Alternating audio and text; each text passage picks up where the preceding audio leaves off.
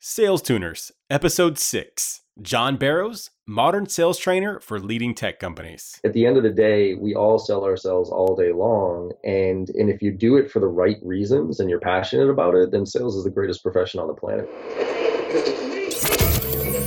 This is Sales Tuners with Jim Brown the only weekly show where we talk about the behaviors, attitudes, and techniques that get sales reps and entrepreneurs to grow their revenue from 1 million to more than 10 million dollars in just 2 years. All I do is win, win, win no matter what. Got money on my mind, I can never get enough. And every time I step up in the building, everybody hands go up. It's time, it's time, it's time. It's Sales Tuners time. I'm Jim Brown, your host, and our weekly inspiration comes from Zig Ziglar, who said, People say that motivation doesn't last. Well, neither does bathing. That's why we recommend it daily. Today, I get the pleasure of talking with John Barrows, a no BS sales trainer to some of the world's leading tech companies like Salesforce, LinkedIn, and Box. John told me he drank his way through four years of college while getting a marketing degree, and when he got out of school, he realized it was useless and moved into sales and learned the hard way at DeWalt and Xerox. In 2000, John started a company with some high school buddies selling IT services where he made 400 dials per week for five straight years, ultimately leading to an acquisition by Staples. He's had the chance to work with his business idol, Jack Welch, and recently tweeted a picture of himself with Tom Brady while wearing an incredible custom made New England Patriots suit, complete with matching bow tie. Before we dive in, I want to say a quick thank you to our sponsors. A big thanks goes out to the team at Octiv for helping make this podcast possible. We all know that a better sales process creates a better buying experience, and Octiv is transforming the way sales documents are created, distributed, and tracked. Check out a demo at octiv.com. That's O C T I V.com. All right, quick warning, guys. We did go a little long in this episode at just over 50 minutes, but there was no way I was editing out anything. Be sure to check out all the links and show notes at salestuners.com slash barrows. And now let's get to the conversation where John sheds some light on how he fell into sales. Just like everybody else, they get their degree in whatever it is because there's very few degrees in sales, even though there's there's a little bit more of them these days. And you know, didn't know what I wanted to do, so that's why I just kind of fell into sales. I didn't want to do what I got my degree in, and you know, there was an opportunity with DeWalt Power Tools, which is a tools that I loved. So going out there and representing them was not too hard, and just kind of evolved into sales one step after the next, and got my real formal sales education at Xerox, trying to sell those things, which was brutal. Uh, and then the, the the startup at 23 years old with a few friends that was that was fun and uh, and challenging and all at the same time. I mean, really trying to go out there with no fun. We had no funding, no money, anything. So we had to go and, and figure it out as we went along. And I think that's why my sales career, my education in sales, really uh, escalated pretty quickly because I was just exposed to so much stuff so fast and got out there so many so often. So um, as far as something that that uh, passionate about outside of sales, I mean, obviously, you know, my daughter and my family and my wife. I think uh, I travel so much all around the world. Most of the weeks, I'm I'm actually jumping on a plane today, and uh, so I'm gone most of the week. My daughter's five and a half years old, almost six and my passion is trying to help connect with her and, and develop her so that she can be in a position where in the future she can be successful. So i mean art is another passion of mine. I see you got uh, i was looking through your profile noticed that you were third place and top artist or something like that and one of the things that you were doing. So a little commonality there but yeah i, I paint a lot. Um, that was actually my first major in college which i oh, nice. realized i wasn't going to make any money doing so that's why i got into business very nice, very nice. Yeah, that was a long time ago. So, uh, but uh, definitely fun. you, you talked about DeWalt, you talked about Xerox, and and I've seen some of the stuff you've written before. Uh, it, it, seems to me, you know, you, the way you said it is, sales is the number one profession in the world, and yet none of us are formally taught. And you know what I've kind of seen is if you go back and you look at Xerox and IBM and Oracle, those places have what I consider like a finishing school, right? So after you get out of college, they spend quite a bit of time investing in that education. But hmm. w- w- tell me about that. Why are we not training these people to actually formally do what we, we're supposed to do? Yeah, I mean, it is depressing to me, and it, it really wasn't a realization until I truly got into sales and understood the challenges because it's the number one profession in the world, like you said, and, and none of us are taught how to do it and so we're the least educated in what is arguably the most important part of any business. I mean, I don't care how cool your product is, how awesome it is. If you can't sell it, it doesn't matter. I mean, unless you're selling a commodity and you can throw it out there on, you know, Amazon and get people to buy it for five bucks, right? If you're selling anything that has any type of value or, you know, complex sale, it's the most important thing that drives any business. It dictates hiring, it dictates strategy and everything. And yet we are the C students. And so I think that, you know, the uh, looking back at the reasoning, I, I, think it's because historically a lot of people would would consider sales an art form. It's kind of either you had it or you didn't, right? There's always the the mentality of that oh the slick sales guy that just is able to say the right stuff and manipulate the situation, and there's only a certain amount of people that can do that. And I think if you look at sales that way, then ugh, you know, then who would ever want to be in sales, by the way? But if you look at it as more of a science and a process, you can start to realize that you can educate people on the foundational pieces of this. And I just think it's taken a long time for the education world to understand that there's far more science involved in selling than there is art form. And you do have to have a personality, you have to have, connect with people, but at the end of the day, we're all sales reps it's it's whether you consider it a profession or not because you know my sister for example she's in nonprofits and everything i love her to death but and she you know she hates sales reps and a while ago she got a job and i said nancy you, you do realize you're in sales right? And she said well no i'm not. I said yeah you are. I go i'm like you just got a job right she said, "Yeah." I go, "Did did they did you just submit your uh, resume and did they call you up and say congratulations, welcome aboard?" She goes, "Well, no." I go, "Did you have to interview for it?" She said, "Yes." I said, "Well, then congratulations, you're in sales." Yeah. and actually, you're pretty good at it because they hired you. So you know, she's like, "Oh, so all mad at." But at the end of the day, we all sell ourselves all day long, and and if you do it for the right reasons and you're passionate about it, then sales is the greatest profession on the planet when done right. When yep. done wrong, it's the worst. And that's why when people ask me, John, you know, favorite sales movies, you know, Glengarry, Glen Ross, Boiler Room, Wolf of Wall Street, to me, those are the worst sales movies I've ever seen in my life. It's everything that's wrong about selling.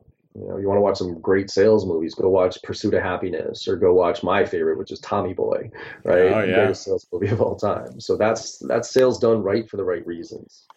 Yeah, those other movies are definitely entertaining, but but you're right. It's that that uh, used car salesman persona that uh, the professionals in the world are trying to uh, to shed that that light. Mm-hmm. Yeah. Talk to me a little bit about uh, your sales process today. Uh, with what you're selling today, how does someone decide to buy from you? Can you walk through that process? Yeah, I mean it's it's of a lot easier for me these days because um, you know I think the most important thing any of us can do is is prospect and prospect consistently. You know that's why actually out of all the training that I do, the number one thing that I focus on, or the one thing that most of my revenues come from, is prospecting, teaching kids how to do outbound calling into key accounts and stuff like that. Because with a big fat pipeline, you you know the rest of the stuff becomes a lot easier: negotiation, objection handling, discounting, those type of things. I, I want to put myself in a position where I want your business. I don't need your business because if I if I want your if I need your business, I I do some shady stuff, right? I discount at the end of the month. I, I try to push it when it's not ready. But when I, I want your business, you know, I sell the right way. And so for me, how people engage, I mean, I get a lot of referrals, obviously, with my client base being Salesforce, LinkedIn, Box, Dropbox, you know, Apttus, Okta, like all a lot of the tech SaaS companies in San Francisco. There's a there's a referral piece there that's I'm always working. Um, but I also do lead gen, marketing automation, try to drive inbound leads and ultimately the first stage is really just qualifying uh, you know what kind of sales training are you looking for? If you're looking for a big process or some huge methodology something like that then i'm not really your guy. So i try to filter that up front and then once they get to the stage where it's like yes this is you know we need prospecting and we fit this profile whatever then it's you know the simple qual call to to really understand where they are as a business and why they're trying to address whatever the situation is what the true need is of the business um, you know, when it comes to qualification, I think BANT, you know, if we go old school BANT, budget sure. authority need timeline, I think that's pretty outdated for more reasons than one. But the only thing I really care about in BANT is is the need. Is there a need? And whether they know it or not, you know, my job is to uncover what that is because they might not need it today, but tomorrow they might. And based on my experience in business and seeing where this stuff makes a difference and where it doesn't, you know, my questions all revolve around that because when I can find that specific area where I know this product, you know, my training can hit a home run, that's when I start to, you know, challenge challenger sales stuff, push a little bit if I need to. Um, but the, the process is, you know, get the lead in, whether it's a referral or inbound lead generation, qualify them, focus on the need, share some insights to get them thinking about things a little bit differently. Uh, potentially set them up. I have an online portal that has all my stuff in video format, so I usually light that up to give them a sense of my style and also uh, some of the content. And then schedule a follow up call, get them locked in for that defined next step, which I think is one of the most important things we can do in sales and uh, you know, and try to close them to see if it makes sense or not. And I, I don't discount, I don't negotiate when it comes to pricing. I know my price, I know the value. So again, it's because my pipeline is nice and full that I can do that. Yeah, and, and, like you said, you they want your business, right? You don't need it; they want it, and it does make a yeah. world of difference. John, as you're talking about the behaviors, right, the, the things that you do, uh, you talked about prospecting and how important it was, and it mm-hmm. just it, it amazes me that the kids these days they don't want to do it right they just mm-hmm. expect to have this full pipeline and they just yeah. get to do all the you know the fun stuff if you will but if they just learn to pick up the phone and reach out and open up a new opportunity the world becomes their oyster it really does. I mean, I never, uh, you know, what's frustrating now is, you know, for instance, my my former CEO, my friend, who we started the first company with, he know he was a CTO, so he's a technical guy, and he saw me you know, do what I did, which was make $400 a week, go to networking events, go to networking groups. You know, I was working six, seven days a week, working 12, 15, 16 hours a day for the first five, six years. And I was out there making it happen because I figured the only thing I could control at that point in my career was my effort. So I was just going to work harder than everybody else. And, you know, I wasn't good at the other stages as far as negotiating the best deals and those type of things. So I figured, hey, let's just do the volume play here you know there's a better way to do it these days with you know more strategic approaches but I think just the work ethic of getting out there, picking up the phone, making it happen solves a lot of problems and also helps you develop a lot faster. I mean, prospecting, if you look at the conversion ratios at every stage of the sales process, prospecting to meeting is by far the lowest, right? Sure. I mean, if you're in the one to five percent range as far as response rates, uh, you're you're doing great. And so that's why people don't avoid it. But they also avoid it because I think they just go into it with a bad mentality of, oh God, I got a prospect. And just like anything, if you go in with a bad mentality on it, you're going to produce bad results. And so you definitely have to get yourself in the right mindset to do it and also try to make it interesting in some way, shape, or form. If you're just going to blast through 50, you know, 50 dials a day or something like that and go through the motions and crank out template emails, I, I, personally don't understand the point, right? Because I can have marketing automation do that way better than you can. Right. But if you're going to take some time, look on somebody's website, come up with a reason to reach out to them, try different approaches, you know, and learn something, you can actually make it pretty interesting and produce results at the same time that'll benefit everybody involved. Yeah, totally. And, you've already started to allude to this a little bit, but is there a habit or a routine, John, that you have to do or you find yourself doing every single day? Yeah, as a matter of fact, I talk a lot about uh, routine and how important that is. You know, I've been doing a lot of research and readings on on successful people and what do they do on a regular basis, and it all a lot of them have the routines. If you think of any sports player, right, they they all get to the you know arena at a certain time, they stretch out a certain way, they take a certain amount of shots, listen to a playlist or something like that, and I I have something similar because my morning routine used to be you know getting in, checking my fantasy leagues, getting all pissed off about that type of stuff. Or you know my dad to this day he still reads the morning paper, right? He takes the physical morning paper, grabs it, reads it, whatever.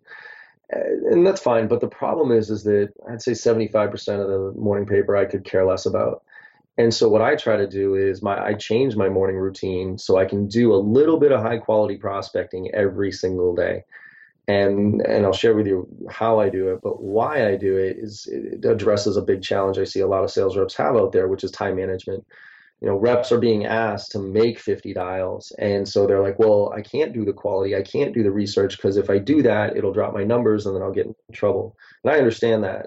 Uh, however, I think it all starts with uh, tiering out your accounts, for instance. So you tier out your accounts, tier ones, tier twos, and tier threes, right? You get your great, average, and crap I recommend everybody have a list of top 25 tier one accounts that they're constantly trying to get into, right? And trying to listen to.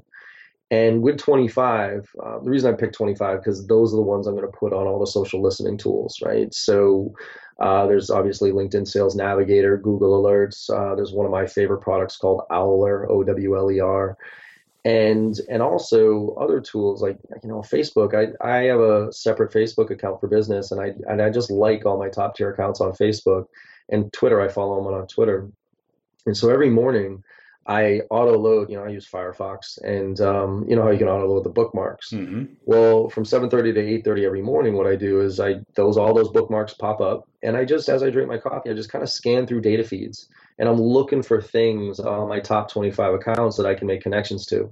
So you know, they opened up a new office, they launched a new product, there was a quote from an executive, whatever. And I might only fire off two or three, four real high quality, very targeted emails to my target accounts but by doing that every day, it helps me keep that pipeline full of really high quality opportunities. And the, the last thing I'll add to that is the education piece of social selling. Because you know that that side that I just talked about, there's two sides of social selling. One is listening to the social world for the triggers, which is what I just explained there.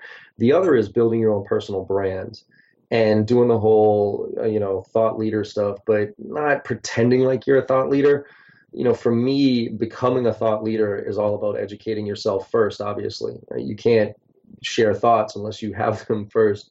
And so I use products like Feedly, you know, F E E D L Y, which is that RSS aggregator, where I can go in and just start to follow, you know, blogs of people that I respect in certain industries that I'm focused on. So SaaS, for instance, is an industry I, I focus heavily on.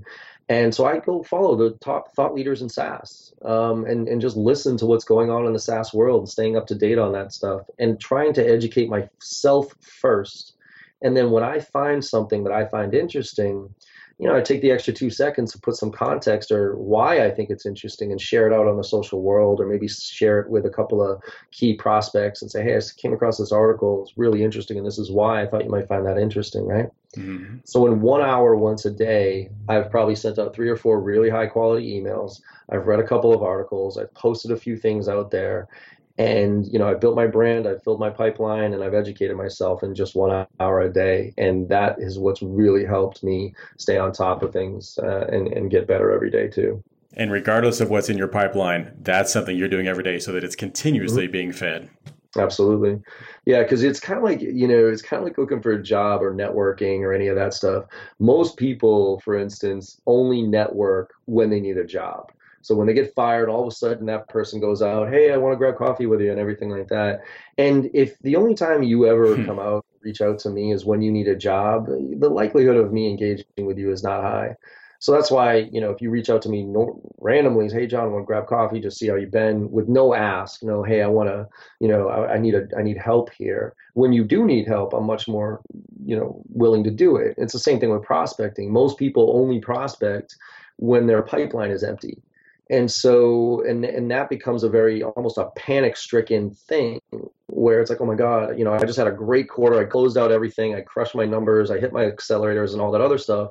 And then they look at their pipeline and they're like oh my god uh, yeah, okay. And so that's why they blast out a million emails because they think well i got to get the volume up here. And they they just litter their territory with crap and really do themselves and their clients a disservice by doing that because the likelihood of them actually re-engaging at a later date or you know with a quality approach is not going to be high at that point so that's why that prospecting is so important to me on a daily basis. I mean, right now, for instance, I'm I'm booked solid all the way through November for on-site training gigs, right? But I still prospect because it allows me again to sit there and say, look, I want your business because I know this is a good fit. If it's not a good fit, I turn down more business than I bring on these days because I, what I'm searching for is the home run. I want to make sure that when I get engaged with somebody, it's an absolute home run because it is a small, you know, world here and word gets out, right? So when I do a training for somebody, I, if the if the reps walk out of there going, yeah, that was okay, you know, then I'm I'm going to be mediocre at best. But if the reps walk out of there saying, wow, that was incredible, that made a significant impact, I'm going to see the results out of the gate, that type of thing, then the referrals start to flow pretty fast. Well, and it's, it's interesting too, you know, as you talk about that, it's kind of a little bit of a scarcity mentality. If, if you tell a prospect, hey, I'm booked up through November, that's going to make them want to work with you more because like, oh my gosh, this guy's in demand. I better get on his list yep. now. Yeah, exactly. And you know, I think the to me, I think the most powerful close, if you will, uh, is the walkaway close. Oh yeah. The one where somebody's pushing, pushing, pushing, and you're just like, you know what? At this point, it doesn't look like it makes sense for us to make you know do business together. You know, I'm going to respectfully remove myself from consideration on this point, You know, on this one, and and you can feel if you've shown the value, like if you've uncovered the need, you've shown the value of your solution, and, and they're pushing too hard, and you just say, all right, never mind. You can feel that that power shift, right? They're like, whoa, wait a minute, you you don't want it's like no I, again i don't need your business here I, I, I think you're a really good fit and i know i can make an impact but if you're going to try to play hardball here good luck you know yeah. go find somebody else I love it. I love it. Uh, John, I want to move on and talk a little bit about uh, attitude. And to me, that's just how you feel about what you're doing. And so, as we get into that, like, what do you think is the biggest thing that holds salespeople back from hitting their goals? Uh, well, first of all, not having them. Uh, it's it's shocking to me how many sales reps do not actually write down goals. I think one of the most important things that do, that any sales rep can do in their career is set daily, weekly, monthly, annual goals, and and really look. You know, I used to kind of roll my eyes at the "Where do you want to be in five years?" question. But now, I mean, maybe it's because I'm 40 years old or whatever, but now I think it's really critical to look a little bit further down the road and ask yourself, where do you want to be? And I don't mean in the company, right? I mean, you know, in the in the usual, I don't want to be a manager and that. No, but like, what kind of personally, what kind of lifestyle do you want to be living in the next five years? What kind of money do you want to make? You know, do you want to have kids? Th- those type of things from a personal standpoint. Where do you want to be? And then help you know figure out the components of your career that can help you get there. And and so that to me is and, and obviously they have to be smart goals right? Specific measurable attainable realistic and timely. You can't set a goal of i want to get better right? So or you shouldn't. Um so i think that's the first thing that prevents them is not having them. Um the second one is just i think um a genuine belief in in what you're doing and because I think the most important thing that any of us need to have to be successful in sales specifically is a belief in what we're doing. Because if you don't believe in what you're doing, I mean, sales is a brutal profession, all right? Just in general, it is a brutal profession. It is a thousand times harder if you don't believe in what you do right? If you don't think it makes a difference or you're just doing it for a commission check. And this is, by the way, this is why, you know, again, Glengarry, uh, Boiler Room, Wolf of Wall Street, those people didn't care about what they were selling. They were just selling it to make up, to make commissions, right? They could, they could care less. And that only lasts for so long. Um, but when you genuinely believe in what you're doing and, and that it makes a difference, then you you have a passion and a drive to go find people that you can make that difference for and then that leads to helping you achieve your goals and everything else. Because you know once you stop worrying about your commission and you start con- concentrating more on the client's needs and finding that right fit for where your solution can, can make a true difference your commissions end up going through the roof right? Because people can can somebody told me this once i thought it was a great quote that uh, sales is the transfer of enthusiasm oh wow. right? It's it's because I believe that strongly in what I do that if if you even kind of fit close to the mold of somebody that I've helped before, my job is to transfer my enthusiasm over to you. Because sales is still somewhat of an emotional thing that gets backed up by facts and and my job is to transfer that enthusiasm over to you so that you can get even a little bit as excited as I am so we can then do some business and, and do some fun things together. You said a couple of things there, John, that I just want to dive a little bit further into. You talked about the beliefs of a salesperson, and then you also talked about having those goals about the type of person they want to be, the income they want to have, and, and that kind of stuff. Mm-hmm. I I've found uh, sometimes with myself, sometimes with uh, reps that I've worked with, this mental blocker about what money means. Prevents them from being willing to ask for it in a, in a sales cycle. Have you seen that or? Yeah, I mean, well, absolutely. I mean, it's just evident when somebody, when whenever sales rep presents pricing. I mean, pricing is always the most uncomfortable part of the sales process for a rep, and it's it kills me because, you know, say something's ten thousand dollars or whatever, you know, when when asked, hey, John, how much does this cost? That should be the answer. It's ten thousand dollars but it's never that it's never ten thousand dollars, right? The answer is always, well, it's ten thousand dollars, but it really depends on you know if or uh, or uh, and then you know, and by the way, by doing that, look, I might have talked to your competition, right? And I, I might have heard 20,000, 30,000, whatever, right? And all of a sudden I heard 10,000 from you and I was like, wow, that's actually pretty, pretty good, right? But as soon as the word but comes out of your mouth, you know, I'm not paying $10,000 anymore. You just gave me an objection before I had one. And so people are very uncomfortable asking and talking about money because to your point, you know, they they don't have really a true understanding or appreciation for the true value that their product brings. And I think that's the key because to me, you know, ten thousand dollars is nothing if I'm going to be able to make a hundred thousand dollars off of what you just sold me. You know, I will mm-hmm. go find that money, and and I think that's people just need to get comfortable presenting the information, understanding the value that they bring, and and then sticking to the the pricing discussion so they can justify that value. Problem is, is we we've, we've kind of conditioned our prospects in a lot of ways to expect the discount, um, to expect something at the end, right? The end of the month, the end of the quarter, because we make price a, a, driving factor here. But if you do your job and you ask the right questions at the beginning of the sales process to really truly uncover what the client's needs are and align your solution to their priorities and where they're trying to go as a business, when pricing comes up, you should be able to justify it pretty strong if you've done your job earlier on.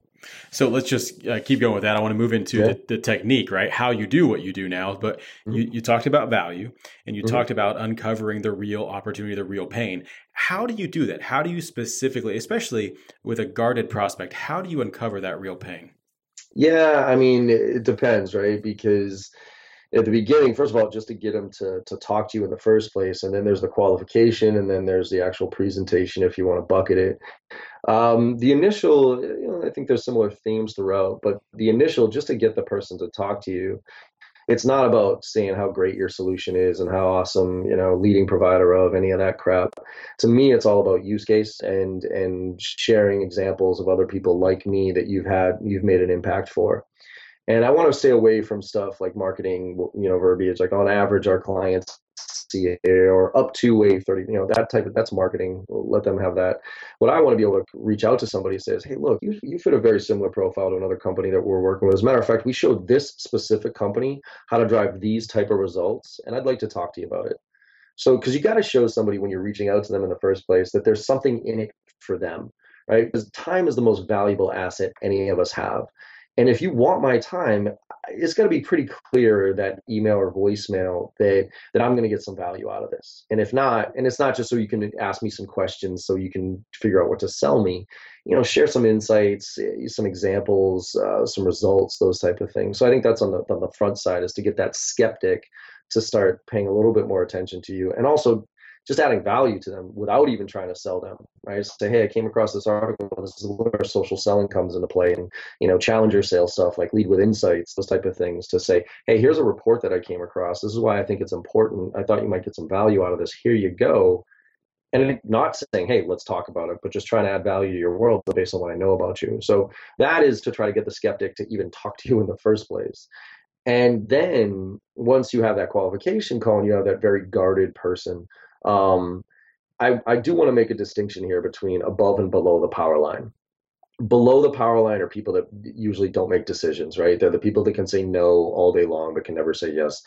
Above the power line are the people that can have influence on decisions or decision makers. And I think the skeptic approach on either, you know, is different based on them, Uh, based on where they fall. The, I find the biggest challenge being the person that's way below the power line that doesn't really have any insights about the business and you know there being the roadblock there. And because i think one of the hardest things you can do in sales the hardest things to try to do in sales is go over somebody's head without pissing them off. Sure. And and the best way that i do that um, and also uncovering need and creating urgency. The other factor there i think is one of the top three things hard hardest to do in sales is actually creating urgency when it's seemingly not there and to me both of those are resolved by aligning with priorities. Because at the end of the day if i can't align my solution with some of the top two or three priorities of the business then good luck selling anything. Good luck creating urgency or any of that stuff. And i don't just mean the priorities of the person that i'm talking to. I mean the priorities of the business. Like when your ceo stood up in the beginning of the year what did they say the top two or three things that they were focused on this year? Because at the end of the day if i can't tie my solution to that it's not even really worth us having this conversation. And so to go over somebody's head without pissing them off, my favorite approach is to ask them questions that they don't know the answers to. And I don't mean that from an insulting standpoint. I don't want to just insult your intelligence here, but I need to know this information so that I can make sure that my value proposition aligns. and so that's why the research I do prior to that qualification call makes all the difference. Um, if I obviously I want to research the business and what they're doing, so I can ask very good questions around that and try to uncover need based on my questioning there, or if nothing else, just the the person, the persona of the person I'm reaching out to. So, because if you're a CIO in the healthcare industry, you have different priorities than CIOs in the manufacturing industry. And if I understand what those are, I can kind of speak that language. And instead of saying stuff like, "Oh, tell me about your priorities," right, and getting very vague answers, I can say, you know what, you know, we're, we're working with other CIOs in the healthcare industry who are telling us that their top priorities are X, Y, and Z. Well, those are those are the same priorities you're faced with right now? And even if they're not they tend to it tends to open up like if you show you at least know that person's world a little bit it tends to open up the conversation a little bit more. So you know going back to your question about being guarded my research prior to the questions that i ask and the insight that i share helps me really get somebody to open up a little bit more. And obviously kind of the fundamentals of asking open-ended questions versus closed-ended questions asking layering questions and seeing you know, tell me a little bit more about that. Could you explain to me how those type of things tends to open up people a little bit more to have a better conversation? I love a couple things you said there. One is uh, never let someone tell you no who doesn't have the power to tell you yes. Uh, when when I learned that in sales, it was critical for me. Um, but then the other one is just like almost like uh, there at the end you're talking about being naive. Honestly, you actually may know the answer. You may know exactly what they're talking about. But if you just say, "Hey," Can you just tell me a little bit more about that? It's amazing where that prospect will take your conversation. Mm-hmm. Totally. Yeah, I mean, I, I almost never take an answer for face value anymore.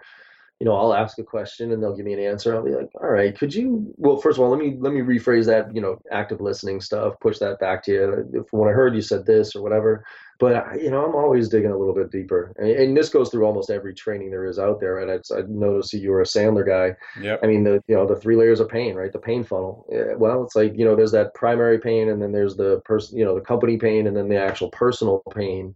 And what you're trying to do is get to that level so you can really make you know quantify what that looks like. And that's through layering questions reverse questioning those type of things yeah, absolutely. John, you started to allude to some of this, but I want to go uh, objection handling, right? Uh, mm-hmm. it, definitely asking open ended questions starts to even re- re- remove that. But once you've been at this for a while, especially selling the same product or same service for quite a while, you start to know all the objections that are going to come your way. what do you do? do? Do you try to get out ahead of those, uh, or do you let them come to you? Tell me about that.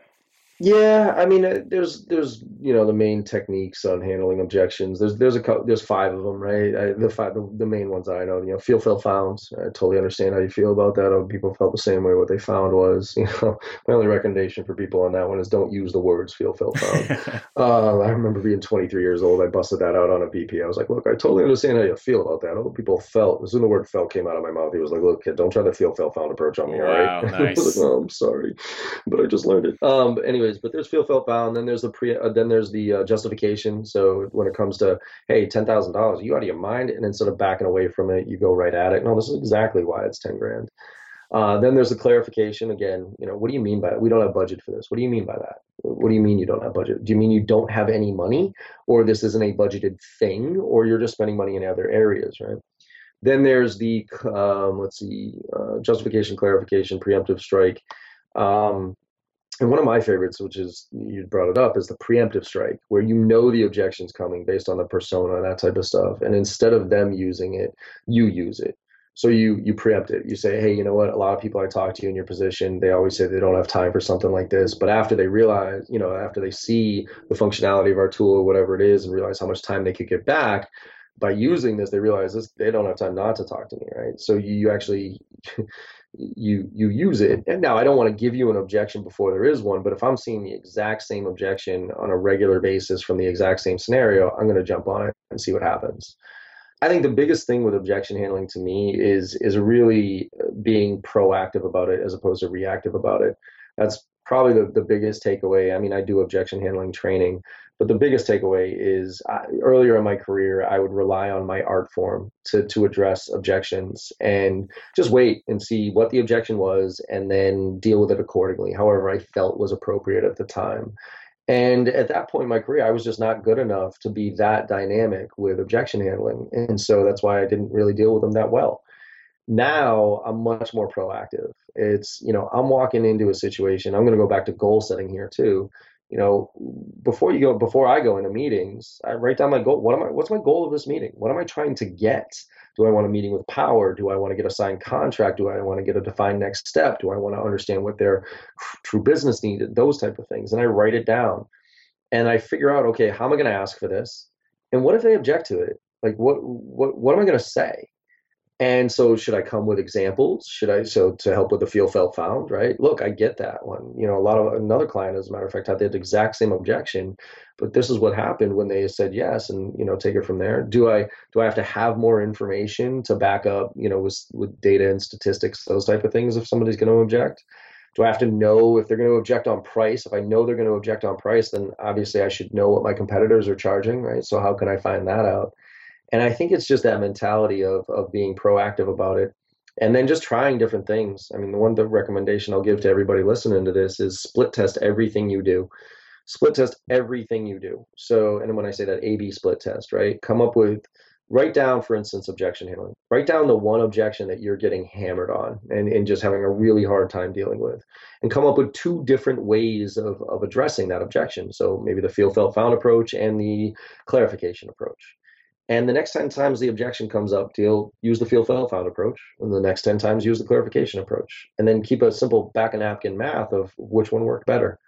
And and keep honing in on, you know, what's working and what's not working. Um, and also pay attention to who you're dealing with the objection from. Is it somebody above or below the power line? So all that stuff is is to me necessary to help people deal with objections uh, because you see, you, you, know, if I ask every rep, you know, write down your top five, they can all write them down. Right. I don't understand why companies, everybody has a frequently asked questions document. I don't understand why everybody doesn't have a frequently frequent objections document and answers to, you know, best answers to each one of them.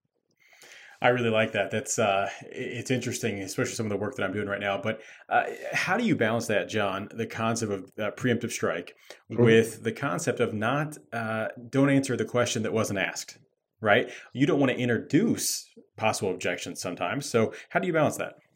Yeah, I mean, I think that comes with experience to say, okay, um, you know, where is this person in their cycle? Where are they in the evaluation process? Those type of thing, and where do I fit uh, from a real fit standpoint. So I think a certain amount comes with experience, but you know, it's to me, it's gonna, it's it's all there's always going to be an objection. And it's kind of like in training for me when i stand up and i train um, a bunch of reps I, I know what's a lot of you know i'll say hey what questions do y'all have about this? And i know i've been through this scenario enough to hear reps asking questions and maybe i got a crowd that's not not too open and, and they're very reserved or something like that you know the questions there. You know so so what about this? You throw out some examples there to try to uncover it to see if it really is an objection or really is a question. Because it should be. I mean at the end of the day i love objections because it shows they're buying signs. It shows you're interested here. If you are not objecting to to something that i like price timeline any of that stuff then there's a strong likelihood that i'm column fodder and you're just evaluating three vendors and keeping me in the game and you've already made your decision on somebody else. So to me no objections is a huge red flag especially later on in the sales process.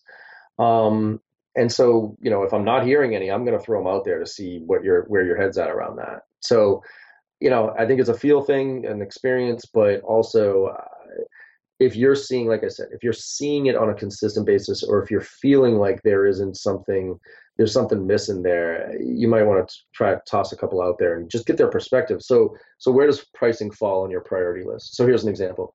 Somebody says, you know, I, I try to understand what your priorities are and those type of things. They're like, oh, you know, ease of use and, you know, efficiencies and this type of thing. And they don't say price. Okay. Price is always an issue.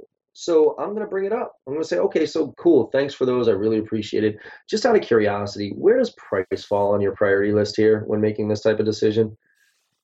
because I want to know is it is it the number one thing? Is it is it not a? Is, I mean, it's always something, but I want to know if it's the one, two, three, four, five thing. And so I'm going to say, okay, cool, because I just want to be upfront with you. We are not the cheapest solution. If you told me right now that price was your number one factor of making this decision, we can answer this. You know, we can end this conversation really fast right now.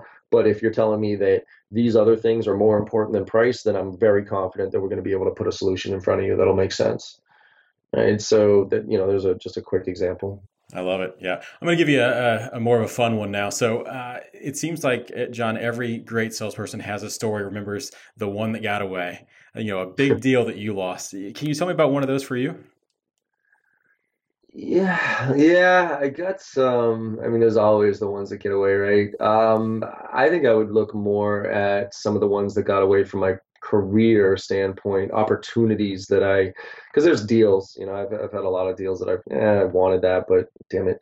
Um, to me, I look at the, so for instance, you brought up my, my background of working for Jack Welch for a few months and, you know, the Jack Welch to help him get his online MBA program off the ground. And he's always been my business idol.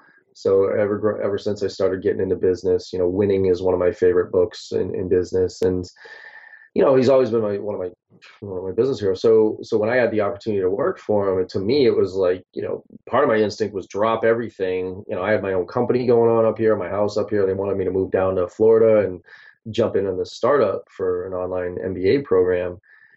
You know, and and it, the offer that they gave me was more of a sales rep offer. So I kind of we worked together to figure out let's why don't we do a consulting thing, and you know, for two months I'll come down and consult with you on how to do this and train up and all these other things. And at the end of those two months, we'll figure out whether this makes sense for us to take the next steps.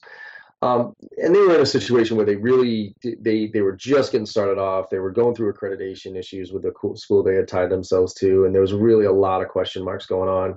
So it wasn't. Um, at the end of the two months, it was pretty evident that I wasn't a good fit for where they were, and they weren't a good fit for my skill sets either. So we kind of just parted ways friends. But the one thing that that bothered me, if you will, is one of the things that Jack talks a lot about is candor, right? Is having candor with people, and that's actually been a, one of my biggest challenges throughout my career.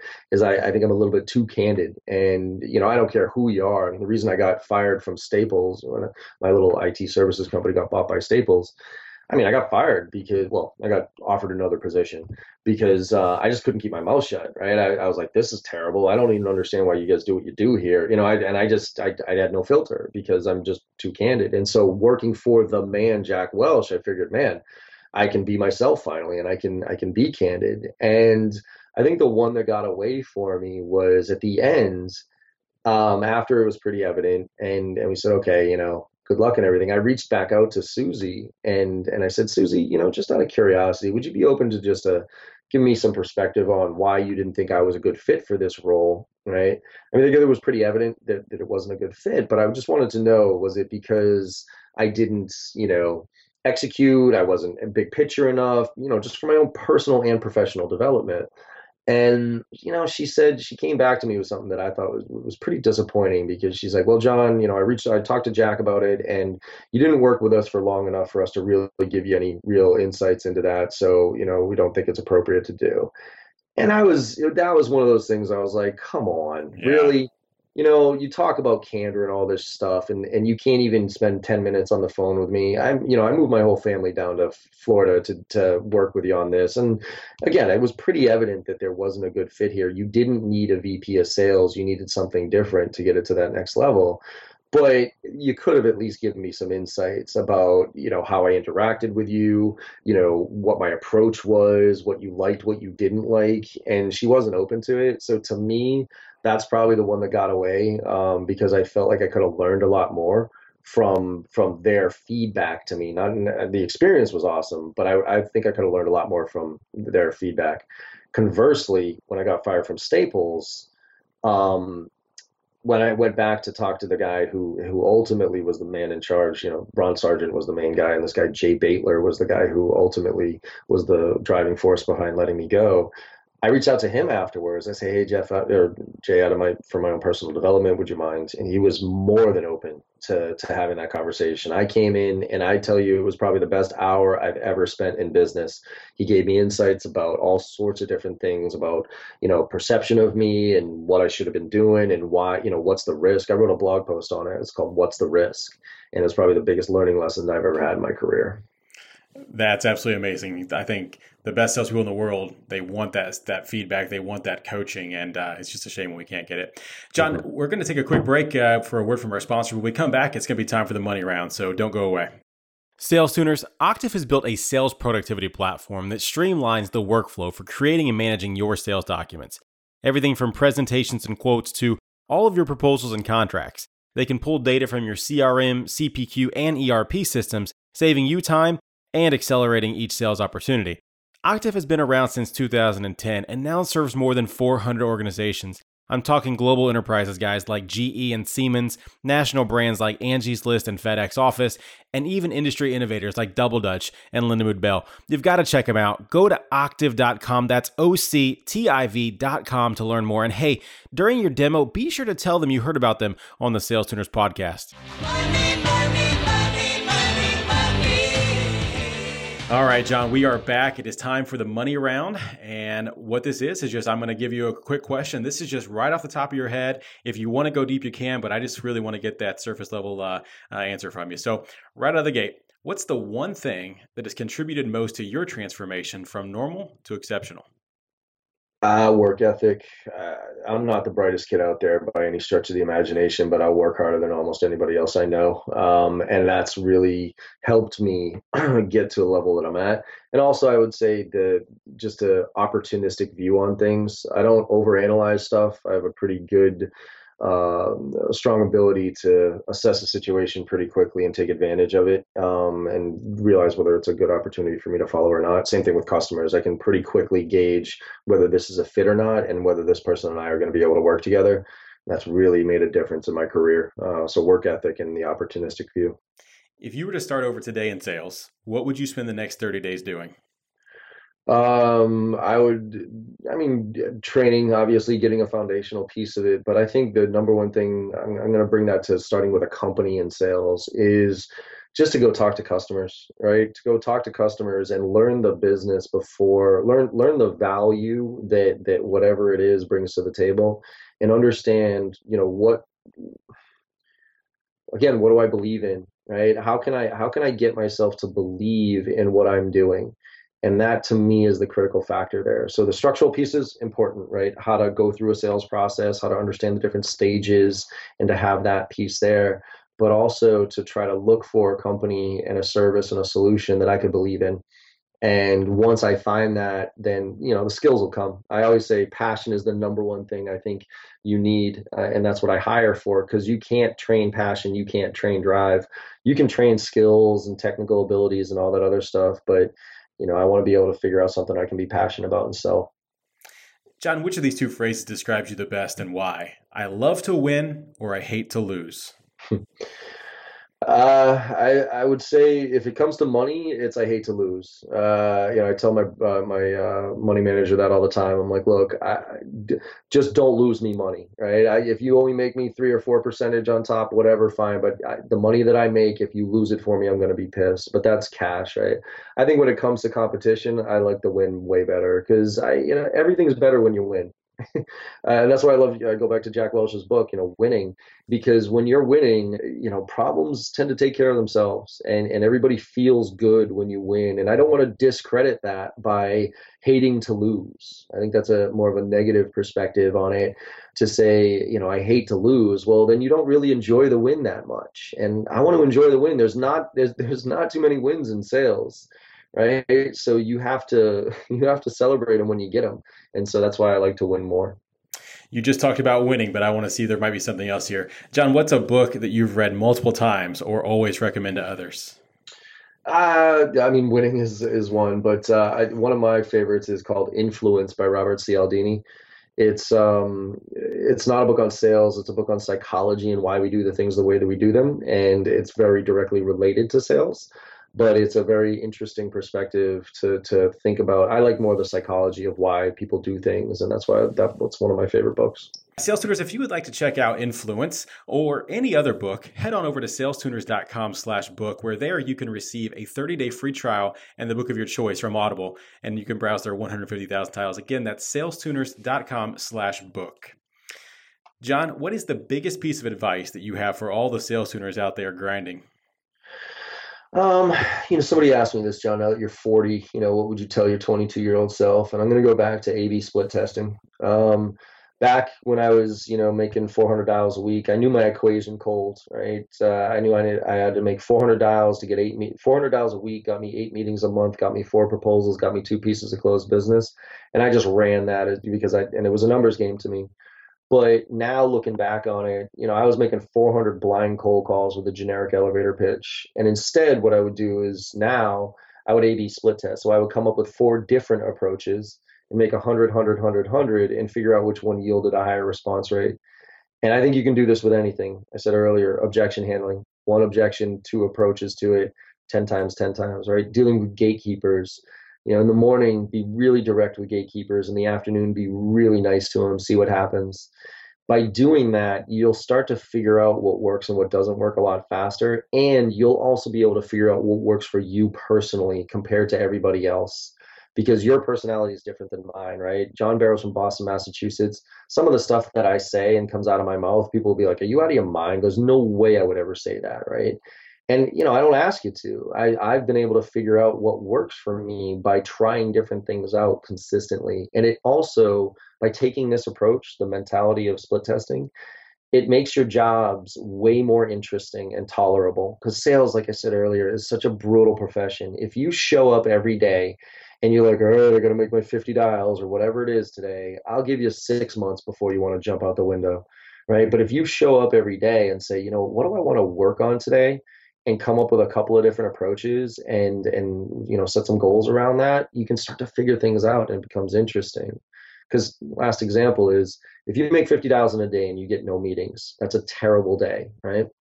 But if you make 50 dials and you make 25 dials with this approach and 25 dials with another approach and you still get no meetings to me actually that's not a bad day because you just figured out two approaches that don't work right? And then tomorrow you're going to come in and try two new ones and eventually you'll find something that does so if you start with that mentality earlier on in your career, you will get that much better, that much faster, um, and try to you know avoid some of the pitfalls and mistakes that I made in my career. I'll get you out of here on this one, John. If someone wanted to reach out to you or connect, uh, how would they do so? Yeah, you can reach me a bunch of different ways. So obviously my website, John, it's uh, J Barrows, so J B A R R O W S dot com on there you can find a ton of resources. My resource library i put pretty much 80 to 90 percent of what i do out there for free whether it's video tips or blog posts or any of that stuff. I do have an online portal that has all my training in video format and this is stuff that you know exact same training that i give to salesforce linkedin box all those companies. You can hit me up on linkedin. Um, i always respond to requests there as long as you customize it and uh, and then Snapchat, right? Snapchat's something I'm getting into a lot these days because you know a huge demographic for me is that 22 to 28 year old kid making calls, and that's the number one social platform for all them. So I'm I'm answering a lot of questions. I love it because it's a very direct one on one thing. So kids are snapping me questions and I'm getting right back to them. So if you want to hit me up on Snapchat, it's John J O H N M as in Michael Barrows B A R R O W S all one word. Um, and like I said, I'm, I'm doing stories all day about tips and ideas and then answering questions as they come in. John, this has been absolutely fantastic. Thank you so much for spending the time with us here and uh, hope you have a great day. Absolutely, Jim. I appreciate the time. Make it a great one. All right. Like I said, we did go a little long today, but my goodness, was it filled with great stuff. I had to limit my top takeaways to four, so here they are. Number one, prospecting. By simply picking up the phone, uh, you open up a world of new opportunities. So, regardless of your current pipeline, set aside time each day to continue adding new prospects to your outreach. This process helps solve a lot of problems while developing you much faster. Plus, keeping a solid pipeline puts you in a power position where you don't need the business and don't fall suspect to unnecessary discounting. Number two is time. Uh, time is the most valuable asset any of us have. So, when reaching out to a prospect, be clear on the value you bring by doing research, asking relevant questions, sharing insights, and testing different approaches. Number three, goals. Goal setting is one of the most important things any sales rep can do in their career. Whether it's daily, weekly, monthly, or annually, write down where you want to be. It could be quota attainment, commission attainment, job title, etc., but then put a plan in place to reach that goal with actionable steps. And number four was objection handling. Now remember, don't use these words exactly, but the concept of feel, felt, found. I totally understand how you feel. Other people have felt the same way. What I found is, and this is a great way to reframe a prospect's challenge and bridge back to a key message, uh, hopefully with existing customer insight. That's it, guys. Thank you so much for listening. Remember, you can get the show notes for all episodes at salestuners.com. And if you have any questions you'd like me to ask our guest, please tweet at me at salestuners or shoot me an email, jim at salestuners.com. And be sure to sign up for our email list where we send out expanded content and previews of upcoming guests. All right, I hope to see you next week. Until then, let's make it rain. Thanks for listening to Sales Tuners. Stay up to date at www.salestuners.com. And don't forget to subscribe, rate, and review us on iTunes. And they stay there.